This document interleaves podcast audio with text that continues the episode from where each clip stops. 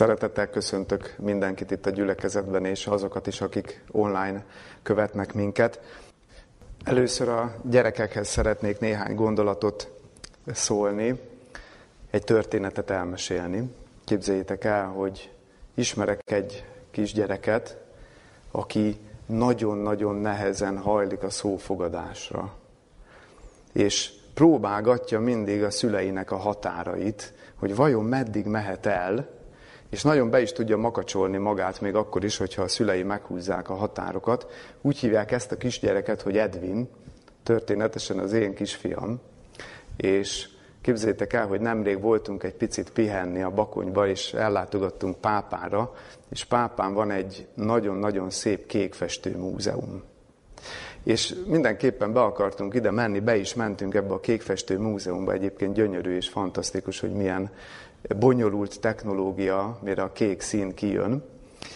És történt itt a múzeumban, hogy lepakolta a párnákat az Edvin az egyik székről, de az egy ilyen berendezési tárgy volt, tehát oda se szabadott volna mennie. És mondtam neki, hogy most tegye vissza. És úgy bemakacsolta magát, elkezdett futkosni ott a múzeumban mindenfele, nem akart szófogadni semmiért sem.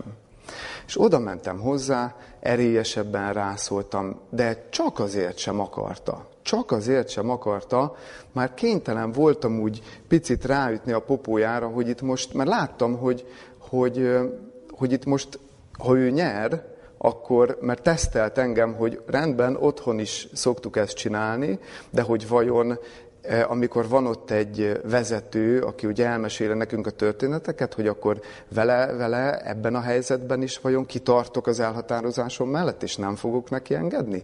Így látszódott a szemében, hogy ezt a határt próbálja feszegetni, és hogyha én itt engedek, akkor ő nyer, ami azért nem jó, mert akkor ezt fogja megszokni, és éreztem, és tudtam, hogy egy olyan szituáció, ahol ezt nem szabad hagyni.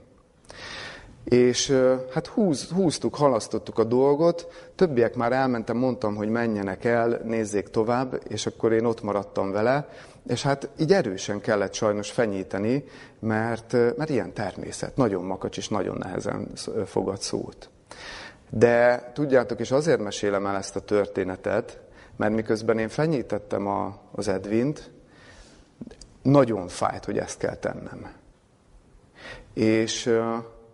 És végül megtette, nagy nehezen, de hát ezt sokkal könnyebben is megtehette volna. És neki se fájt volna annyira, meg nekem se fájt volna annyira.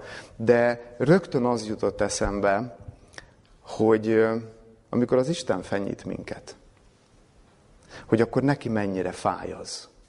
Amikor neki kell olyan dolgokat megengednie az életembe, neki kell olyan fenyítékeket alkalmaznia, hogy jobb útra térjünk, hogy felébredjünk, hogy azt az Isten, aki a legérzékenyebb lény a világ mindenségben, hogy az mennyire fájhat neki, és hogy mennyire nem szoktunk erre gondolni.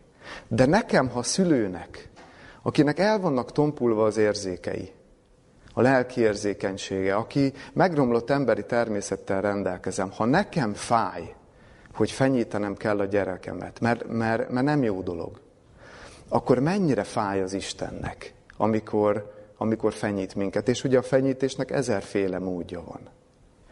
De hogy, és igazából én csak ezt szeretném a szívetekre helyezni, hogyha így gondoltok arra, amikor akár a szüleitek, akár a Jóistentől közvetlenül valami dorgálást kaptok, ha közben tudjátok, hogy az a másiknak sem jó, akkor könnyebb elfogadni, és akkor nem távolabb kerülök attól a valakitől, hanem elfogadom tőle, és közelebb fogok húzódni, mert rájövök abból, hogy neki is fáj, hogy az én érdekemben teszi.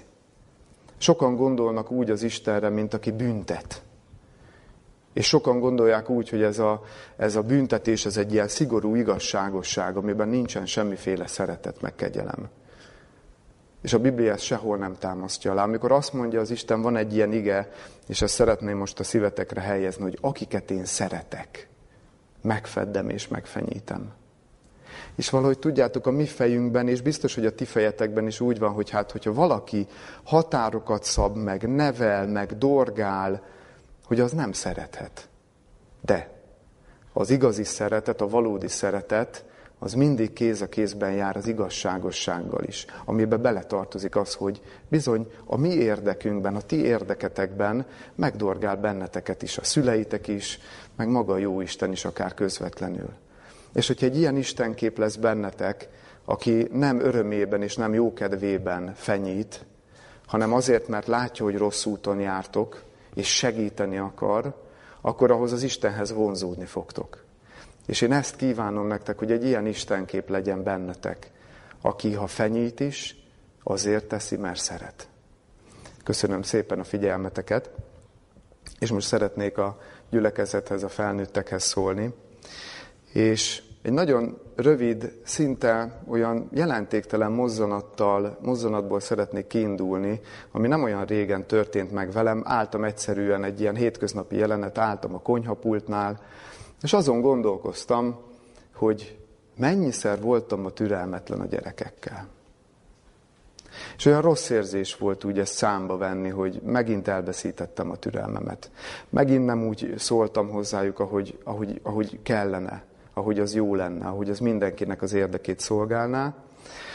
És ebben a pillanatban, hogy így ezen gondolkoztam, hirtelen egyszer csak egy ilyen nagyon erős másik gondolat jelent meg bennem. Biztos vagyok benne, hogy a Szentlélek szólt, és adta ezt a gondolatot. Arra irányította a figyelmemet, hogy Jézus nemhogy egy napig, hanem 33 és fél évig élt hiba nélkül ezen a földön. Élt tökéletes életet. És az volt a csodálatos ebben az egész kis mozzanatban, hogy nem az elkeseredés jött belőlem. Mert jöhetett volna az is, hogy megláttam azt a távolságot, hogy az Isten milyen tökéletes, én meg milyen tökéletlen vagyok, és elkeseredek. Ez is gyakran megesik. De valahogy most nem az jött. Hanem az jött, és az volt az egész jelenetnek a tanulsága, a lényege és az értelme a számomra, hogy van reménység egy tiszta és bűntől szabad életre. És azt a kérdést veti fel ez, és vetette fel bennem is, hogy akkor tényleg elérhető a bűntelen élet? Tényleg elérhető az az élet, amiben nem vétkezünk? Ez egy nagyon súlyos kérdés, és nagyon, nagyon komolyan utána kell járni, és választ kell adnunk erre a kérdésre, mindenkinek személy szerint. Mert a tapasztalatunk az mit mutat? Akárhányszor vétkezünk, akárhányszor elkövetünk egy bűnt, tettben, gondolatban, mindegy, de amennyiszer ez megtörténik, annyiszor van meg a lehetősége annak, és annyiszor vagyunk hajlamosak arra, hogy elkeseredjünk. Megint nem sikerült. Megint nem megy. Megint indulatba jöttem. Megint elbuktam. Megint nem úgy szóltam hozzá, hogy akartam. Megint nem tudtam megbocsátani. Megint nem tudtam kezdeményezni. Nem sorolom, mindenkinek megvannak a maga gyenge pontjai. És tudja jól az ördög, hogy milyen ez a spirál, mert hogy ő hozza létre. Hogy belevíz minket a bűnbe, hogy utána el is csüggesszen, és hogy azt az üzenetet erősítse bennünk, hogy nincs remény. Próbálhatod itt az Istenhez közeledni, úgyse fogsz megszabadulni a bűneitől. Lehet, hogy egy-kettőtől igen, de az összestől nem. Ezt az alapüzenetet próbálja meg elültetni bennünk az ördög, hogy nincs reménység. És lassan, csendben, észrevétlenül úgy legyintünk magunkban. Úgy lemondunk arról, hogy megszabaduljunk minden rossz szokásunktól. Lehet, hogy van egy-kettő, és visszatekintünk, és ebből meg ebből sikerült, de azért itt van ez. Ez már nem fog menni. És ez a folyamat vezet a langyossághoz. Mert ez a folyamat ez nem tud mást eredményezni, mint hogy langyosak legyünk, hiszen kiegyezünk a bűnnel. Próbáljuk élni a hitbeli vallásos életünket, és közben meg néhány dologra, lehet, hogy nem mindenre, de néhány dologra meg azt mondjuk, hogy nem megy. És ez a langyosság, ezt hívjuk langyosságnak. És nem vesszük észre, hogy az egész ördögi kör és ördögi spirálnak a gyökere egy szinte teljesen banális dolog. Nem más, mint az, hogy magunkra tekintünk. És a saját bűneinkre, a saját hibáinkra, és aztán szenvedünk attól, hogy szenvedünk, meg szenvedünk attól, hogy elkeseredünk, mert tudunk, hogy nem így kéne lennie, de a fókuszunk mégiscsak ezen van, mégiscsak önmagunkon van a fókusz. És lehet, hogy 10, lehet, hogy 20, lehet, hogy 30, lehet, hogy 40 éve küzdesz valamivel, amin nem sikerült győzni, és azt mondod, hogy eddig nem sikerült, ezután se fog. Vagy megint visszajött, megint elbuktam, mindig visszajön.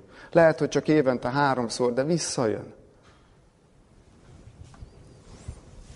Biztos ismeritek azt vagy ismerős az a jelenet, amikor elkezdik idomítani a kis cirkuszi elefántokat. És hogy ugye ne szögdössenek el, az egyik lábát kikötik egy levert karóhoz. És ugye próbálkozik az elején teljes erejéből a kis elefánt, hogy kiszabaduljon, de nincs elég ereje ahhoz, hogy kiszabaduljon, és aztán előbb-utóbb belenyugszik abba, hogy nem tudja ezt a karót kiszakítani. És aztán növekszik, 5 tonnásra megnő egy elefánt, és még mindig ugyanahoz a karóhoz van kikötve. És tesz még néha próbálkozást, de ahogy a legkisebb ellenállást érzi, azonnal abba hagyja. Mert belé rögzült, hogy nem lehet szabadulni. És hasonlóan az ilyen cirkuszi elefántokhoz, belénk is az rögzült, hogy nem lehet szabadulni. És ez a gondolat, és ez az érzés, ez a sátáni alapüzenet, ez egy nagyon mély hiedelemmé tud válni bennünk. De ez nagyon-nagyon mélyen tud rögzülni. Megtanuljuk, vagy legalábbis elhitetted bennünket, hogy nincsen szabadulás. És miközben élünk ezzel a mély hiedelemmel, közben olvassuk a Bibliát, és ilyen gondolatokat olvasunk benne, mint mondjuk a Jelenések 14-ben, ahol azt olvassuk, hogy szájukban nem találtatott álnokság, és az Isten királyi széke előtt fedhetetlenek. Hát mi ez, hogyha nem egy bűntől teljesen szabad élet? Vagy amikor azt olvassuk, amikor Jézus azt mondja, hogy akiket a Fiú megszabadít, azok valósággal szabadok lesznek. Vagy amikor Mózes 3. könyve 16. fejezetében azt olvassuk, hogy minden bűnötöktől megtisztultok az Úr előtt. Most csak ezt a 3-at hoztam, de nagyon sok ígéret van még arra a Bibliában, hogy van bűntől való teljes megtisztulás. És itt vagyunk ebben a helyzetben, hogy van a saját életünk tapasztalata. Újra és újra elesünk. Meg vannak az Isten ígéretei, amik egy teljesen tiszta életről szólnak. És a kettő között van egy hatalmas feszültség. És nem az a kérdés, hogy ez a feszültség feloldható-e, és azért nem ez a kérdés, mert az Isten ígéretei azok biztosak. A mi tapasztalatunk csap be, és a mi hiedelmeinkkel van a probléma. Tehát a kérdés az, hogy hogyan oldható fel ez a feszültség, hogy hogyan lehet erőtlenné tenni a hitetlenségünket, meg azokat a hiedelmeket, amik táplálják a hitetlenségünket, és amik táptalaja tud lenni akár egy ilyen látszathívő életnek, vagy egy képmutató életnek, ahol kiegyeztünk bűneinkkel, rossz szokásainkkal. És lehet, hogy úgy vagyunk, valamivel igazoljuk, hogy ez nem olyan súlyos azért. És itt jön, mert azt a címet adtam ennek az igehirdetésnek, hogy a Jézus példaadásában rejlő evangélium. És itt jön a képbe Jézusnak a példája. És szeretném ehhez felolvasni a Zsidókhoz írt levél 2. fejezetéből a 17. és 18. verset. Tehát a Zsidókhoz írt levél második fejezet 17 és 18. versét olvasom. Ugye Jézusról szól ez a szakasz. Annak okáért mindenestől fogva hasonlatosnak kellett lennie az atyafiakhoz, hogy könyörülő és hív főpap az Isten előtt való dolgokban, hogy könyörülő legyen, és hív főpap az Isten előtt való dolgokban, hogy engesztelést szerezzen a nép bűneiért. Mert amennyiben szenvedett, ő maga is megkísértetvén, segíthet azokon, akik megkísértetnek. És itt különösen ezt a 18. verset szeretném most részletezni, illetve csak egy-két szempontot előhozni belőle, hogy mi lehet a megkísértett ember. Mert a győzelmet mindig a kísértés, vagy a kísértések előtt tudjuk megvívni, hogyha nem akarunk elbukni. És mi a megkísértett embernek a nagy reménysége? Hogy van választásunk, hogy nem muszáj a kísértésben elbukni. Akkor sem, hogyha már 30 éve küzdök vele, és még mindig nem győztem. Mi a megkísértett ember nagy reménysége? Hát az, hogy Jézus segíteni tud, mert ő maga is szenvedett, és ő maga is megkísértetett, hozzánk hasonlóan mindenben. Az lehet a nagy reménysége az embernek és nekünk, a bűnös embernek, hogy Jézus azokat az érzéseket, amik a kísértésben ránk törnek, azokat ő belülről ismeri. Ő pontosan ismeri, hogy hogyan működik, hogyan közelít az ellenség, mivel próbál csábítani, érzi a bűnnek a vonzását, és az, hogy ő ezt ismeri, az nekem valamiért egy óriási segítség. Mert azt mondja itt a Zsidókhoz írt levél, hogy amennyiben szenvedett, ő maga is megkísértetvén, akkor segíthet azokon, akik megkísértetnek. Tehát, hogy az emelkedik ki a szövegből, hogy Jézus, ha példa számunkra, ha példakép számunkra, és csak akkor, ha ő is átélte ugyanazt, amit mi átélünk, akkor segíthet a megkísértett emberen. És akkor győzhet az ember, mert hogy Jézus példa abban, hogy ismeri a kísértést, és ismeri a bűnnek a csábítását, de példa abban is, hogy legyőzte. Egyedül ő. És ezzel megnyitotta nekem azt az utat, ami a negatív hiedelmeimen keresztül úgy megláthatok egy utat, hogy arra. És ezt ő nyitotta meg. Hogy nemet mondott a kísértőnek. És emlékszem, mert felvetül itt egy kérdés is. Ezt a kérdést egyszer egy beszélgetésben nekem szegezték még évekkel ezelőtt. Többen voltunk, erről a témáról beszélgettünk, és azt kérdezte az egyik illető, hogy de miért olyan fontos ez? Miért olyan fontos, hogy Jézus példa legyen? Miért olyan fontos, hogy ő belülről ismerje a mi érzéseinket, a kísértésnek a jelenségét? Hát ő Isten. Hát ő meg tud szabadítani, anélkül is, hogy ismerni kéne. Hát ha mindenható, akkor miért kell neki ez? És én nem tudom, hogy akkor mit válaszoltam rá, de azt tudom, hogy azóta is gondolkozok ezen a kérdésen. Mert ez egy nagyon fontos kérdés. És én csak egy-két szempontot szeretnék most elétek hozni, hogy én a Biblia alapján mire jutottam. Azt látom, ahogy így figyelem az embereket, magamat, gyerekeimet, szakmámból kifolyólag is ugye sok emberrel beszélgetek mély lelki dolgokról, és azt látom, hogy a személyiség fejlődésünknek, hogy milyen emberré válunk, annak az egyik alappillére az a másolás. Másolunk. Nap mint nap ezzel szembesülök, hogy a gyerekeim másolnak engem. Hogyha odaállok a szőnyeg közepére, pont tegnap volt, vagy nem is tudom, és ott bohóckodtam egy kicsit velük, és elkezdtem pörögni, egyből csinálni akarták ők is. Pörögtek velem. Mindegy, hogy mit csinálok, másolnak. Mert ők gyerekek. Nem tudják kitalálni, hogy mi a helyes, hogy mit kellene, mi az, hogy helyes egyáltalán, mi a jó út, mi a biztonságos út. Egyszerűen csak ami a szemük előtt van, azt másolják. És hogyha rossz van előttük, a rosszat másolják, és olyanokká válnak.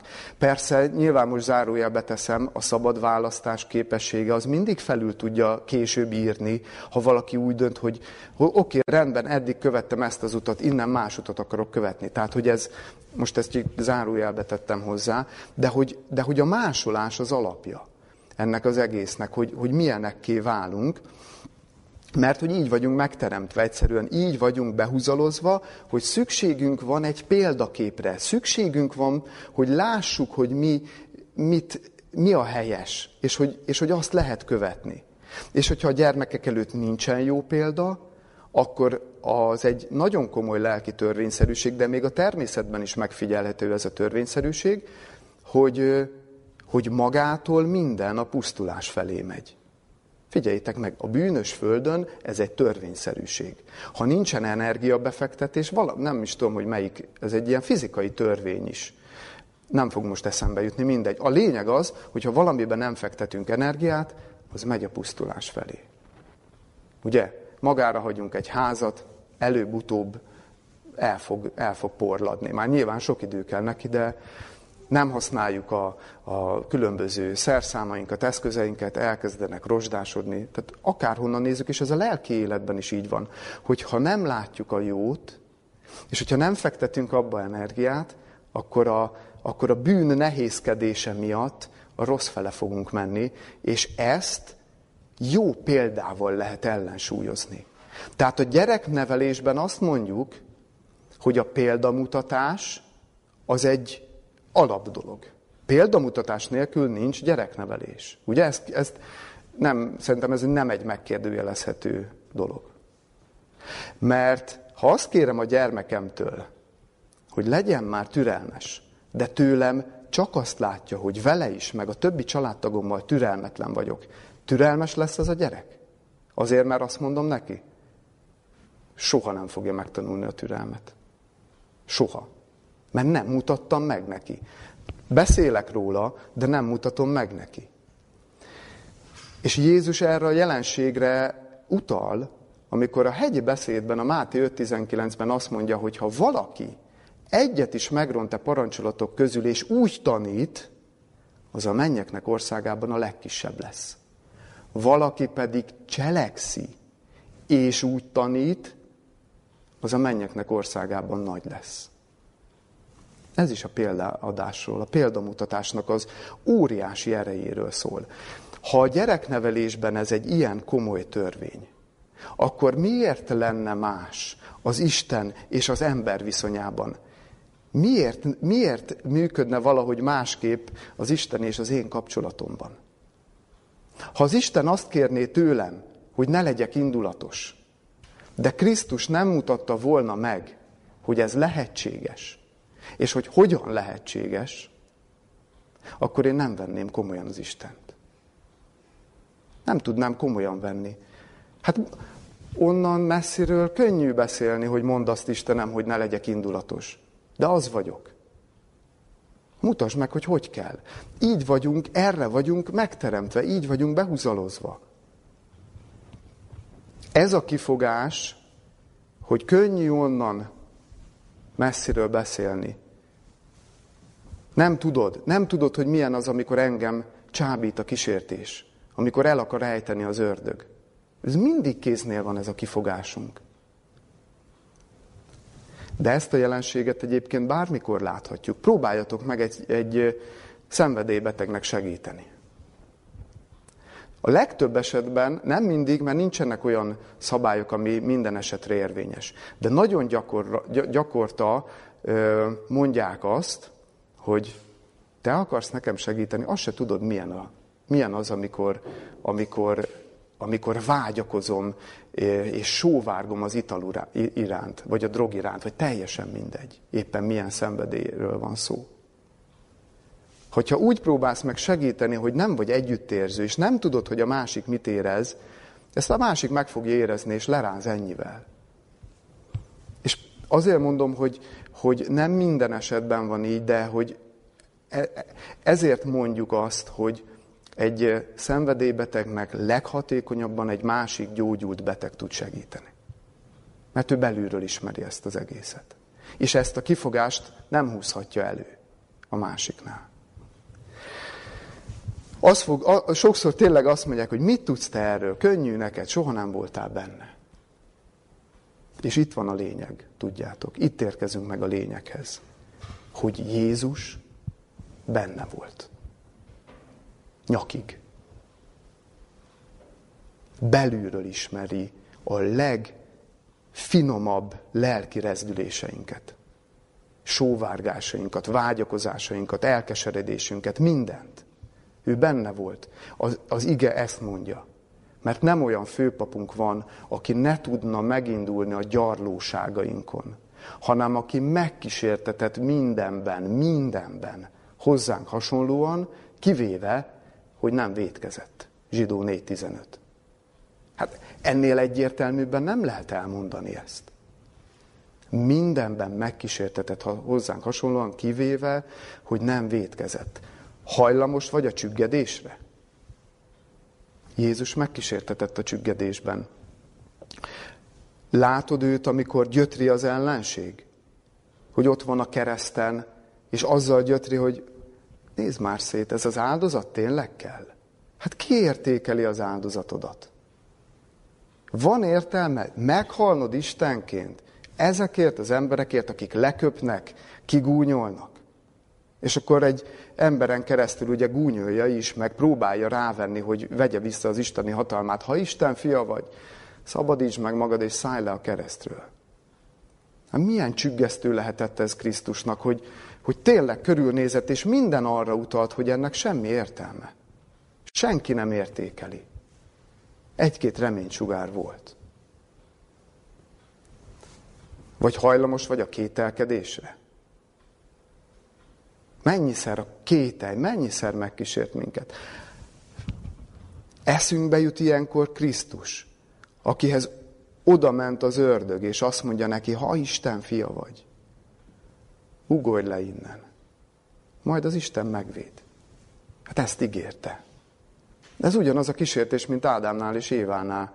Csak ugyanazt mondta az Isten. Te tényleg az Isten fia vagy? A kételj magvát akarja elszórni. És nem enged neki Jézus, de megkísértetett, és tudja, hogy milyen. Vagy hajlamosak vagyunk a könnyebb utat választani? Lustaság. Ebben is megkísértetett Jézus. Azt mondja, hogy neked adom a föld minden országát, minden nemzetét, azt csinálsz utána ezekkel az emberekkel, amit akarsz. Csak leborulva imádj engem. Ne járd már végig azt a nehéz utat. Tényleg azt választanád? Hát itt van egy sokkal gyorsabb. Harap bele az almába, megint ugyanaz a kísértés. Harap bele az almába, olyanok lesztek, mint az Isten, jónak és gonosznak tudói. Most tényleg itt ilyen hosszú időn folyamatos fejlődést akartok? Hát egyből a tiétek lehet.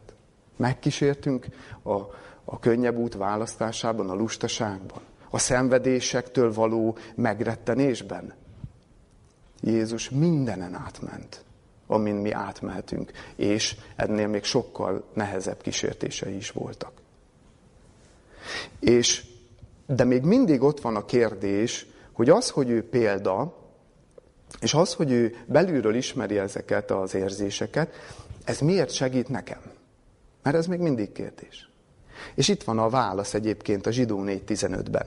Mert mit mond? Hogy olyan főpapunk van, aki meg tud indulni a gyarlóságainkon. Nem szoktunk erről a részletéről beszélni ennek az igének.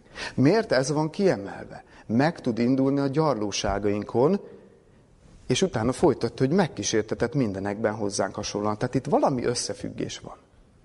Mivel segít, vagy miben segít az nekem, hogy Jézus megkísértetett? És én arra jöttem rá, arra döbbentem rá, arra vezetett rá az Isten, hogy ez, hogy megindulni a gyarlóságainkon, ez nem más, mint az Istennek az együttérzése. Hogy az együttérzésben valami olyan erő rejlik, ami nagyon-nagyon-nagyon mély. Mert ha őt úgy látom, amint küzd a bűn ellen, amint küzd a kísértés ellen, akkor Krisztust közel fogom magamhoz érezni.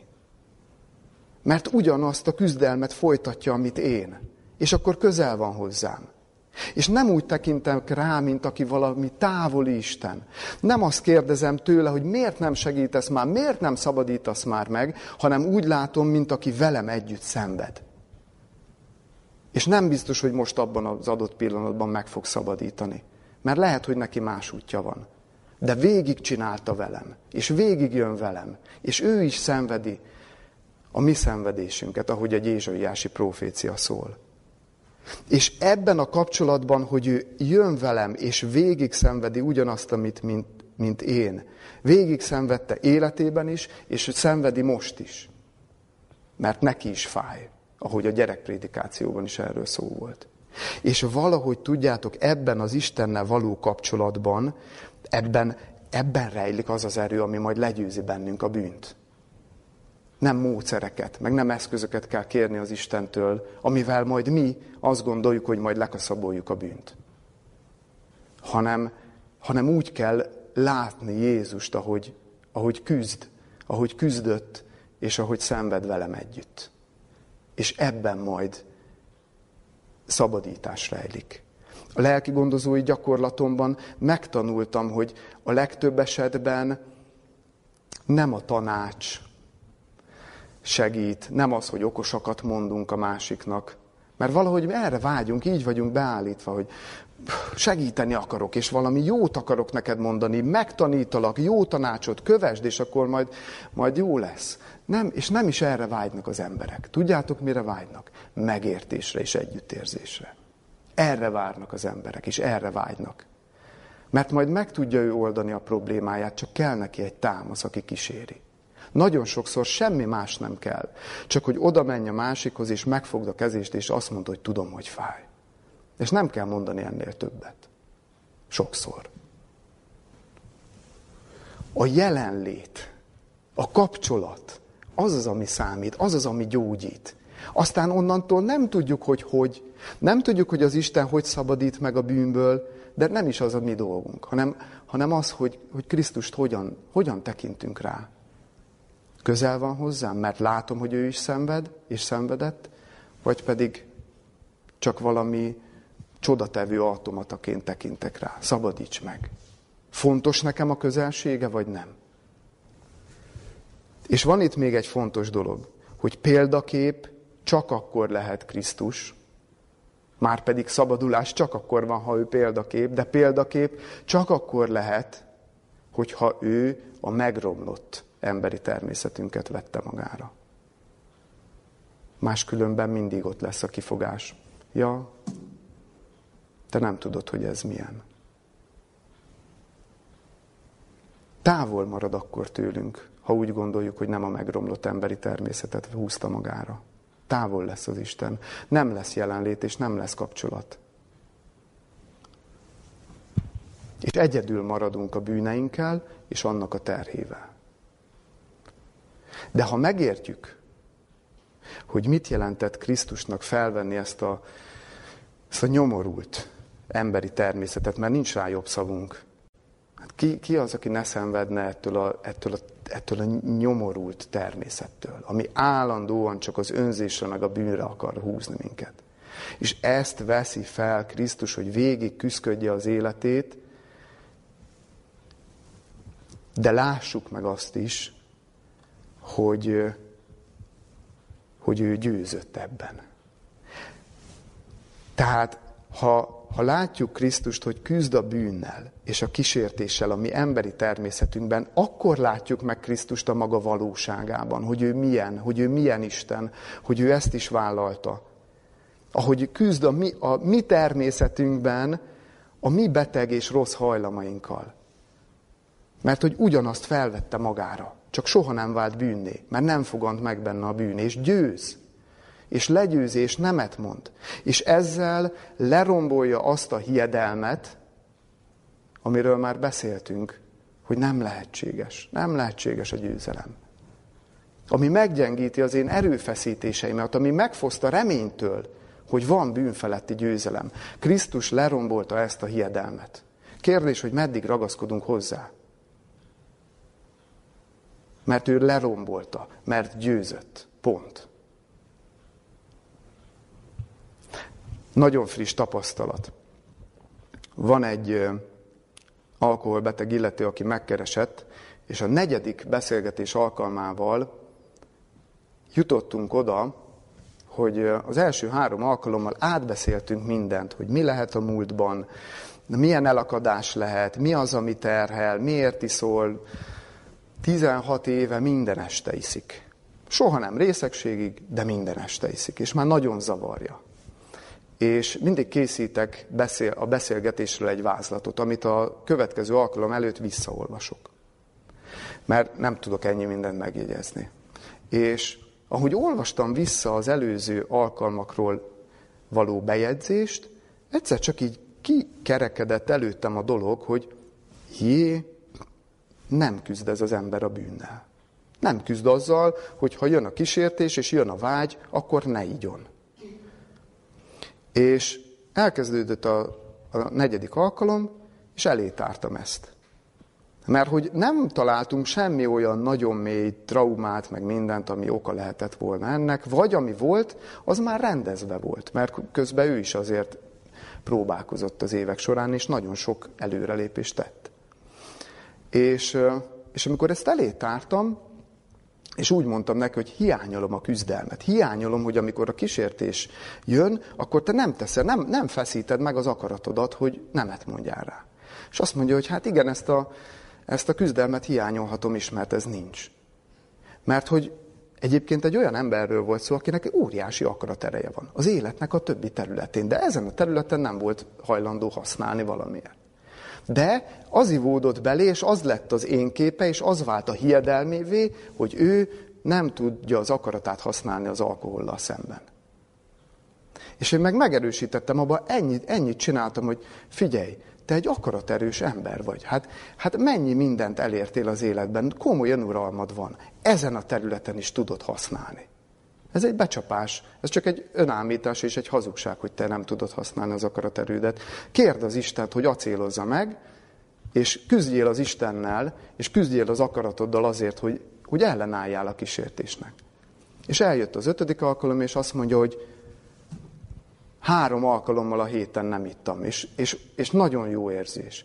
És mondom, mikor volt ilyen utoljára? Azt mondja, hogy hosszú évekkel ezelőtt. Azt mondja, hosszú-hosszú évek óta nincs ilyen. Maximum heti 1 alkalommal tudja megállni. És persze előttünk van még egy folyamat. És kérdeztem, hogy szerinted mi volt ebben a kulcs? És azt mondja, hogy azt hiszi, hogy az, hogy leomlott az a hiedelem, hogy ő nem képes latba vetni az akaratát. Ennyire erősek tudnak lenni a hiedelmeink. Mikor omlik le a mi hiedelmünk, hogy nem lehetséges a bűn feletti győzelem?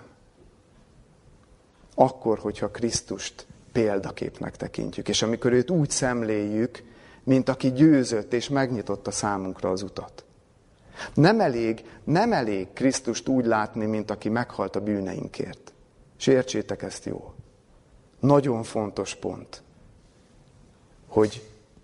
hogy a megbocsátás elérhető. Hogy nekem nem kell meghalnom, mert ő felvitte az én bűnömet, és a törvény lesújtott rá.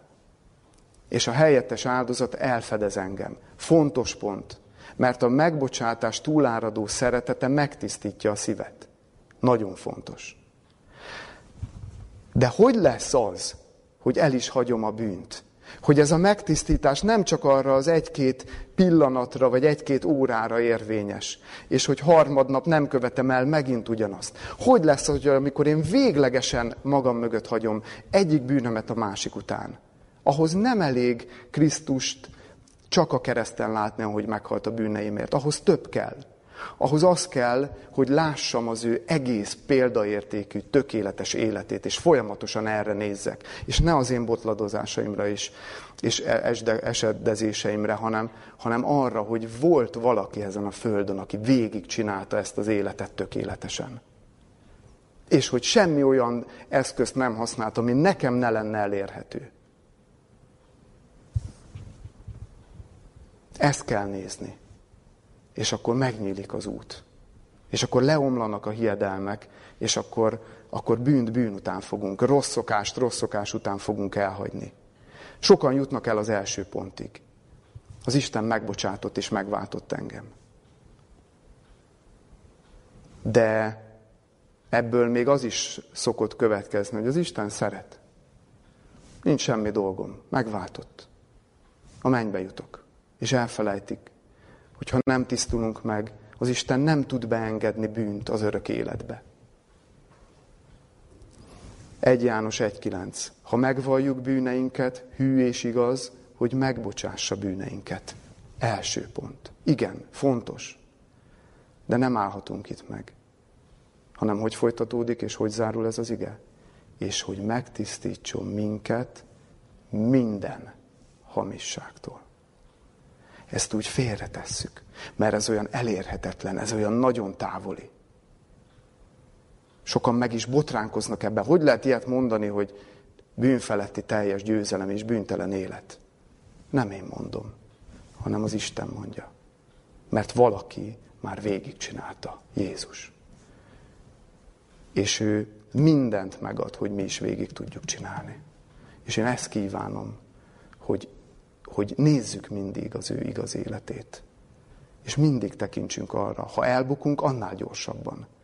És annál többet. És akkor a hiedelem, hogy nem lehetséges, átváltozik azzá, hogy lehetséges az Istennel együtt. Ámen. Most pedig imádkozzunk. Jó Atyánk, drága Istenünk, köszönjük azt a mérhetetlen áldozatot, amit Krisztus odaadásával értünk tettél, hogy őt nem csak azért küldted el nekünk, hogy kárhoztassa a bűnt a mi testünkben, hanem azért is, hogy megmutassa, hogy van reménység, van lehetőség az igaz életre, a teljesen megtisztult szabad életre, ami mentes minden folttól, minden bűntől és bűntehertől. És köszönjük, drága megváltónk, hogy vállaltad, értünk ezt az utat. Nem tudjuk igazából elképzelni, hogy milyen lehetett neked Istenként felvenni ezt a nyomorult emberi természetet. De meghajlunk ezelőtt, a szeretet előtt, hogy ezt megtetted, mert valamiféle fogalmat azért tudunk róla alkotni. De kérünk, hogy munkád bennünk, hogy ezt lelkileg, szellemileg, minden értelmileg még közelebb tudjunk ehhez kerülni. És add azt a vágyakozást és azt az erőt, amivel mindig téged akarjunk szemlélni. Hogy ne elkeseredjünk, amikor el is bukunk, hanem hogy mindig hozzád meneküljünk. Hogy a te közelségedre, a veled való meghitt kapcsolatra is vágyakozásunk legyen. Mert a te együttérzésedben, a te velünk való szenvedésedben olyan erő rejlik, amit még azt hiszem, hogy csak ízlelgetünk, de még jobban a magunkévá szeretnénk tenni, még jobban közel akarunk ehhez kerülni. Segíts ebben, és vezess minket. Ámen.